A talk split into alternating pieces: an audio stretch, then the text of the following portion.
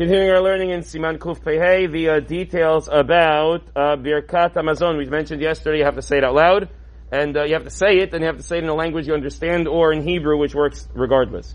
Birkat Hamazon Oznav. You need to say it loud enough that you hear yourself reading it. When we say to read it, so then we don't mean like to read a book. You know, sometimes kids in like first, second grade, they read a book, they read it out loud. And we tell them, no, no, no, you're not supposed to mouth the words when you're reading a novel. Supposed to say quiet, you just read with the eyes. Yes, but Filan Birkat Hamazon, you're supposed to go back to that, and actually, even if you're saying it to yourself, read it uh, aloud. You have to be able to, you have to be able to hear it. Other people doesn't, don't necessarily have to, but you at the very least have to be able to hear it, it needs to be audible. However, if it wasn't loud enough, you didn't hear it, still yetsa yedechova, however, ubilvad. You actually have to move your lips. You have to be mouthing at the very least the words. That's a requirement. It's not a requirement to read Birkat Hamazon. The requirement is to say uh, Birkat. But if you just read it without moving your lips at all, just like a book, so then the Yalkut Yosef assumes if you ate kadei svia, if you ate, remember enough that you're full. So now you're obligated in Birkat Hamazon midoraita. Okay, thinking about it, meaning reading a book, just like you're reading, doesn't count. You need to make another uh, Birkat Hamazon. Our next halacha is hopefully not relevant for another like 13 months or so, but someone drank so much at the meal that they can't speak properly. This happens sometimes on Purim.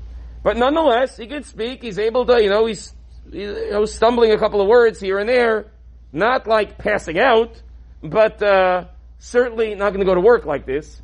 Nonetheless, he said, uh, he should, he should say Birkat Hamazon. Of course, l'chadchila, you should not, you should not ever try to, you should try to avoid being putting yourself in a situation where brachot are said in this manner. But nonetheless, if you could say the words, Birkat counts. Unless if you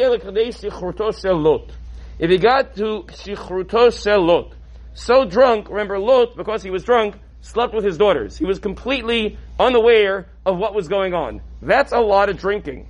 So then, they patur min mitzvot you put yourself in a situation that you're patur which is not a good thing to do, but you cannot say Birkat Hamazon uh, at that point. Uh, another thing that sometimes happens, because I know I get the questions. Mishayim Birkat Hamazon, he's in the middle of Birkat Hamazon, and then he remembered, oh, I already said Birkat Hamazon. This happens with some frequency. So, what do I do if you're in the middle of the second time? Now what? He says, Posek You stop even in the middle of a sentence, you don't finish the bracha. You just pause where you are.